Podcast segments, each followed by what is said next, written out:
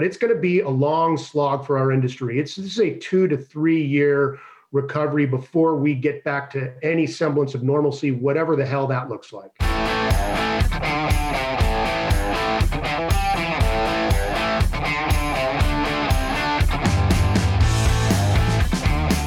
So, welcome to Cabot Talks. This is Brian Kabateck. I am the managing partner of Kabateck LLP in Los Angeles, a former president of Consumer Attorneys of California. And I am heavily involved in usually lobbying what my brother thinks are progressive liberal issues in the Capitol, but that's not always true, as we'll go and explain today. And John, tell us about you.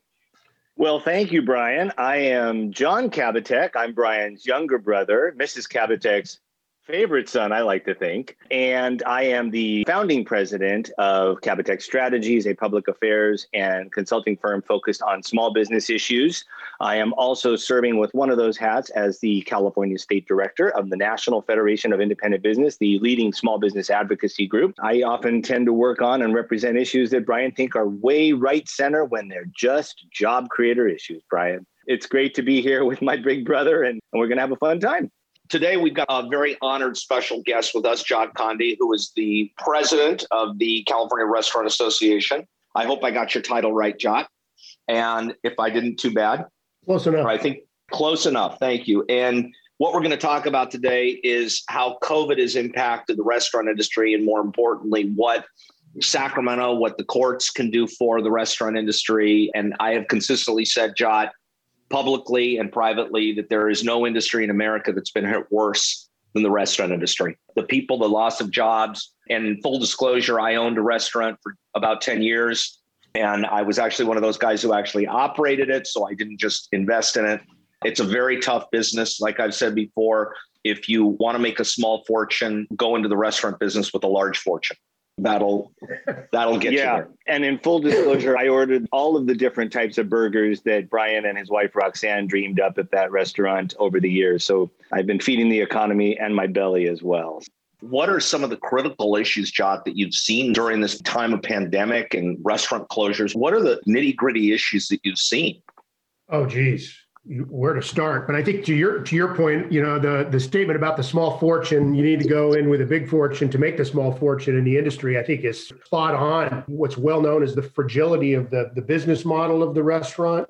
You know, the industry, low margins, you know, three to five percent profit margins. I mean, large fixed costs and in, in most cases for many independent restaurants you know few funding sources. So there there's rarely any capital cushioning to get you through tough times you know and that's just the normal state of the industry. So the covid you know the shutdown a year ago this week uh, we were the first sector of the economy to be shut down. The industry is notoriously fragile in terms of its business model low profit margins large fixed costs, real estate, leases with landlords, and few funding sources. You know, especially for independent restaurants, there's very little capital cushioning to survive lean times, you know, and that's just sort of the normal state of the industry. So when we were first to be shut down a year ago, I mean, I, I think many believed at the time that this would be maybe a, a, a few weeks or a month. And little do we know, 12 months later, the industry has been hobbling along, and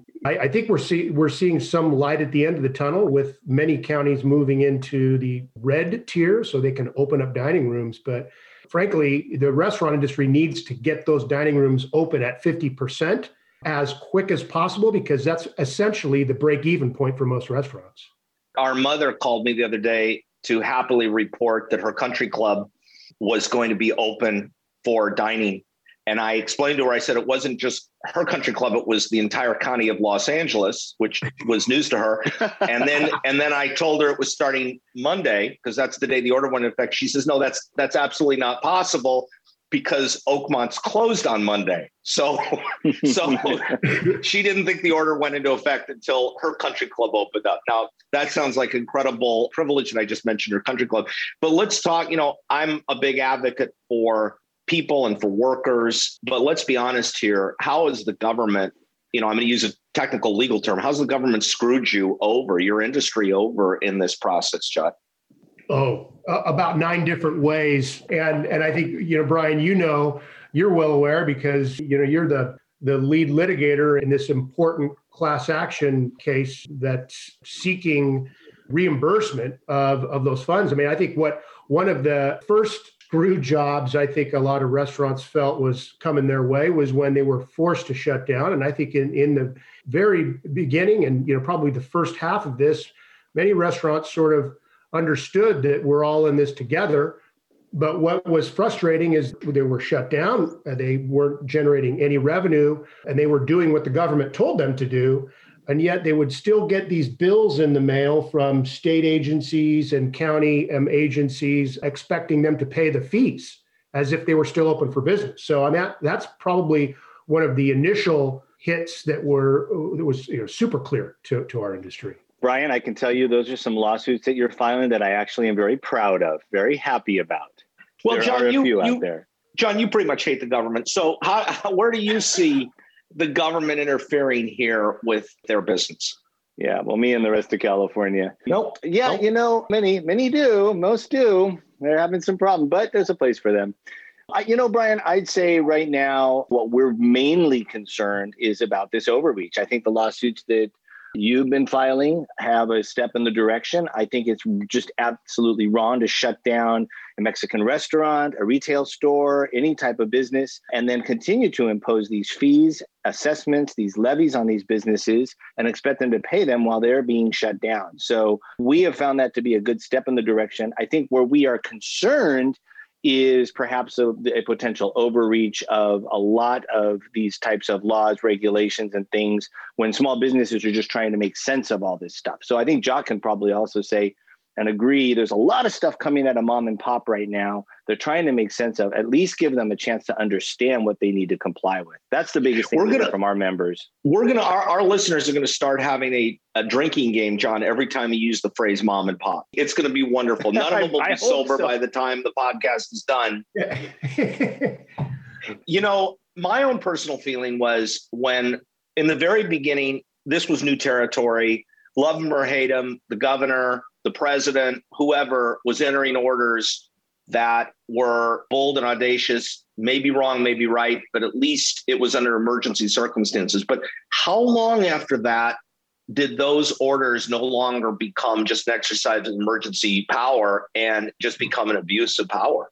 That's a great question. I mean, I, you know, as we were reaching this one year mark and and just trying to take inventory on, you know, where we've been, and obviously every state, and this is the frustrating part, at some point, it seemed uh, to most people that this is political. I think to the chagrin of most public health officials, they were just dumbstruck how political it became.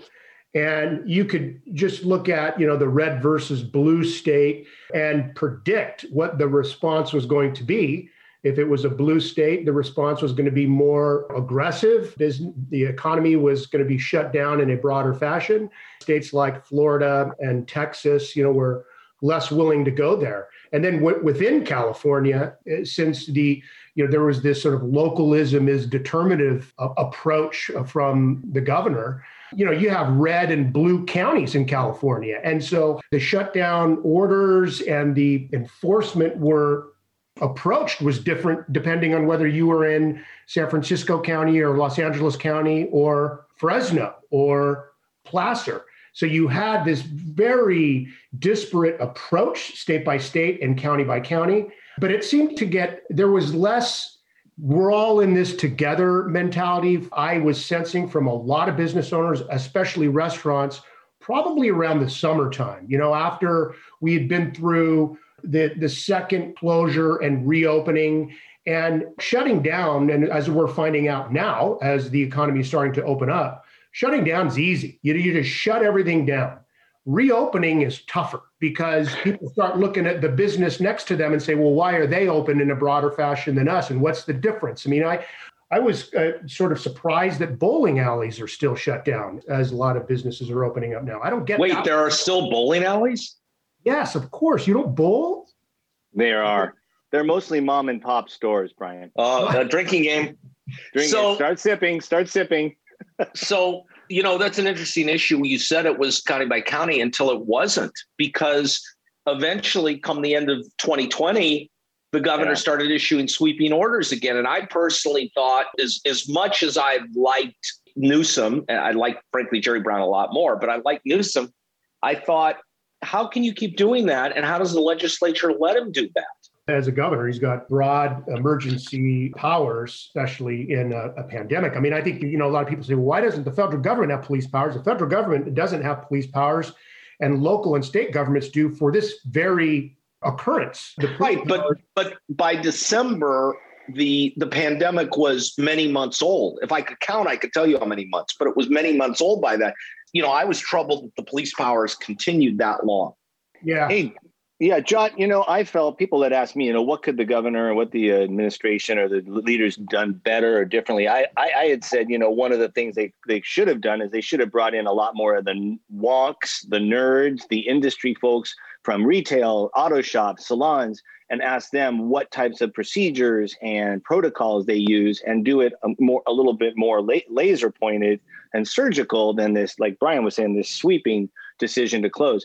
I guess that's something i would have said looking back they should have done or could have done differently. What i guess question to you is what could they have done what could the administration have done differently? And then looking ahead is it too late? Is there some things they could still do that would make things better and reopen us a little more quickly and a little more fluidly it's hard. I mean, you know, I think we're at the we're at the phase of this crisis, as is the case in all disasters and crises. The, you know, the anatomy of a crisis always includes uh, assigning blame, what went wrong, who's responsible for it. So it feels like we're in that now as we're looking backwards and saying, what could we have done different? There's a lot of comparing and contrasting how other states have done things. But you know, and and every county official that we had been working with, and the governor's advisors, the health officials, not just here in California but everywhere, you know, they would say we're doing this based on science, we're ba- doing this based on data.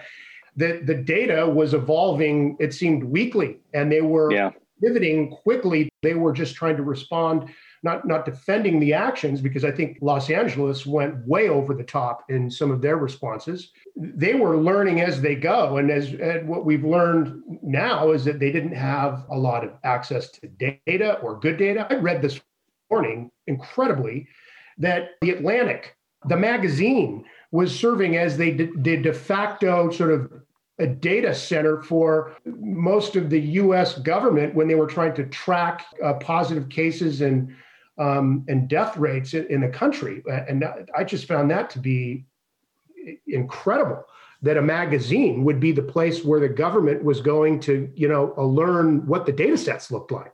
Mm. Well, they, they were clearly unprepared, but you know, let's talk about the workers too. I, I'm, I'm concerned about the restaurants. I'm concerned about the economy, but with respect to the workers, one of the striking issues I've seen is I haven't seen any data that restaurant workers were coming down with COVID or, or getting sick at any other at any different rate than the rest of the population. Have you?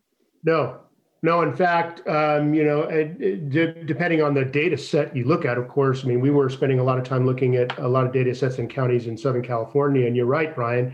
And it, largely, it's because restaurants were shut. Uh, a restaurant that had maybe 150 to 200 employees pre pandemic, they were sort of limping along because they were shut down with maybe five to 10 employees. The great and terrible truth about all of this is the, the plight of the worker, right? That they were shut out of a job. And these are frontline workers, you know, lower wage workers that need the job and have been suffering um, ever since you know the shutdowns. Hopefully you know some of them will be able to come back. But yeah they the, the, restaurant workers were not a prominent worker that was at high risk based on the data that we were that we were seeing.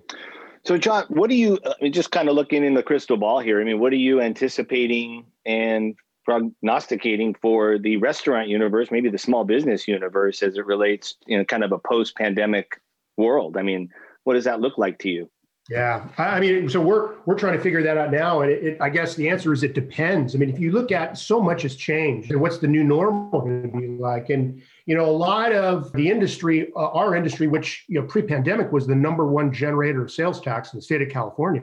So we were significant economically, not not just economically, but to the fabric of a community. But a lot of the restaurant customers and the traffic were built around sort of these ecosystems, different ecosystems in, say, let's say San Francisco or parts of LA, where you have high density urban centers with office buildings. In San Francisco, for example, we just learned about a month ago that Salesforce, the largest private sector employer in that city, announced that uh, about 40% of their workers were not coming back to the office permanently. I think you're going to see a growth in the near and close suburbs. If we think of suburbs around major cities as of circles going out, like uh, circles in a pond, I think you're going to see a huge growth in suburbs. I think that the the I mean I you know my main office is in downtown Los Angeles and downtown Los Angeles is a ghost town. But you go into Pasadena, for example, you go into the suburbs around Sacramento, I suspect it's the same. It's thriving because people are out, they're doing things, but they don't want to go into major areas anymore. So maybe you're going to see restaurants in those suburbs doing well. I think you're going to see, I think this whole Grubhub thing is going to continue to grow I'll explain to you later what that is, John. I think it's going to. There's some mom and pop. Uh, uh, nope. There, oh, there we drink. go. I think you're going to see that kind of growth. So, but I think people are anxious and dying to get out and do stuff. Yeah, there's totally there is pent up demand throughout this pandemic. As there would have been a, two or three reopenings, we did see when the when the restaurants opened up that there was a, you know a line of people trying to get in either to the patio or if they were allowed to dine indoors. But there will be, I think, a, a spike in the immediate term of you know people coming back to restaurants to kind of get that experience again. But I think you're right, Brian. There's going to be sort of a redistribution of where people the live work play environment that existed in San Francisco and some of these urban centers. I mean, we've heard about you know people leaving San Francisco and moving to Tahoe, and they're going to do just fine there. And you know, ultimately, restaurants will end up where the people are and where they're spending their time. And I mean, you know, John, the, the example of, of Salesforce is a good one. It's not like those people are going to leave. They're just going to leave downtown San Francisco. They're going to be working remotely, but they're still going to want to go to restaurants. They're still going to want good yeah. food. They're still going to want services. I think it's, you know, I, frankly, I think it's one of the most fascinating discussions assuming that a lot of your constituents, Jot, can survive? Yeah, well, the ones, the coffee shops are dying in urban centers because that before work coffee crowd, you know, that 40% of that one building in San Francisco is, you know, not going to be getting coffee before they go into the office or they're not going to go down uh, downstairs and eat lunch with a friend or have a couple drinks after work before they get on the BART train and go home. And so you've got these segments of our industry, many, many restaurants where their business model is built around the lunchtime crowd or the after work drinks crowd are yeah. going to either have to redo their business model or move to the suburbs. Okay, so, final guys. thoughts on this subject. Long road ahead, a lot of suffering. We need to get money to the restaurants. Those are my my thoughts. John? Yep. Money to the restaurants, help get them open. I think some steps in the direction of these fee and license waivers have been helpful from the administration, but they're just steps. We need to do more. And most importantly, I think we just need to get people opening up, do it safely, do it smart, but make sure we can make this happen.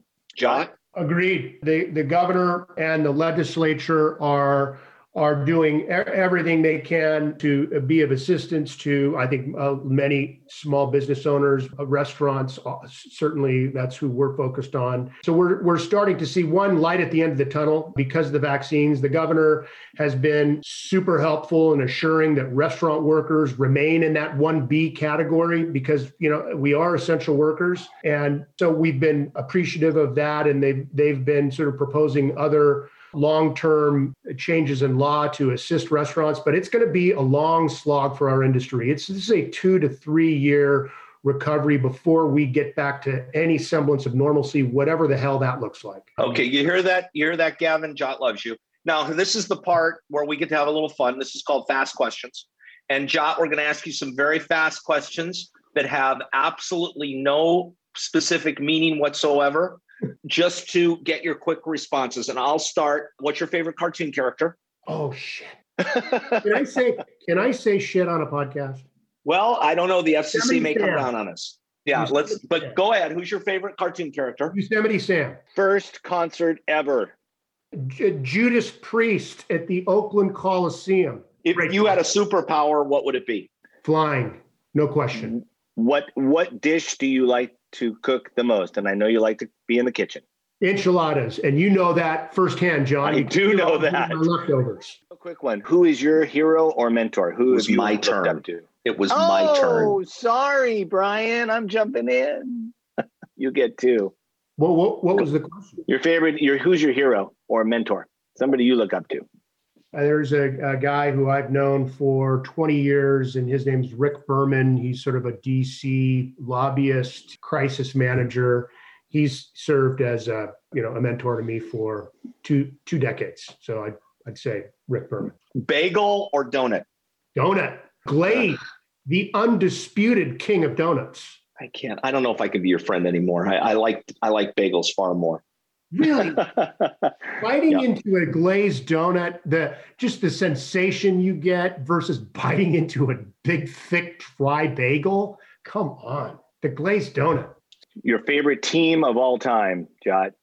Well, that would have to be the Oakland A's of the early 70s, the Charlie O. Finley Oakland A's. My last question, then John gets his last question. My last question is where would you like to travel to when all travel restrictions have broken down? Oh, Hawaii. Never been there. John? Jot, in California, where would you like to ride your motorcycle? Because he loves his bike. Oh, yeah. Uh, it's been great therapy for me. Uh, Let's ride. probably long distance ride, Death Valley in the spring. All the lawyers are in Death Valley. Is that a feeble attempt at a lawyer joke, John? I'm just trying. It's mom and That's pops asked me to say it. feeble attempt at a The mom lawyer and joke. pops asked. The mom and pops asked me to do that. that's one. three times. Jot, you've been a great guest. Thank you very much. We appreciate having you on and much success and much luck with your industry. It's tough times and all of us are pulling for you. Yeah, thank you, Brian. Thank you, John. Brian, I appreciate you. Just thank you for the fighting you're doing for our industry. You know, I I I know, like John's always giving you a hard time for practicing the kind of law you do, and I think sometimes I would do the same. But I remember you telling me, "Yeah, John, everybody hates a lawyer until they need one," and, and certainly we've got the best there is. So um, thank you for all you're doing.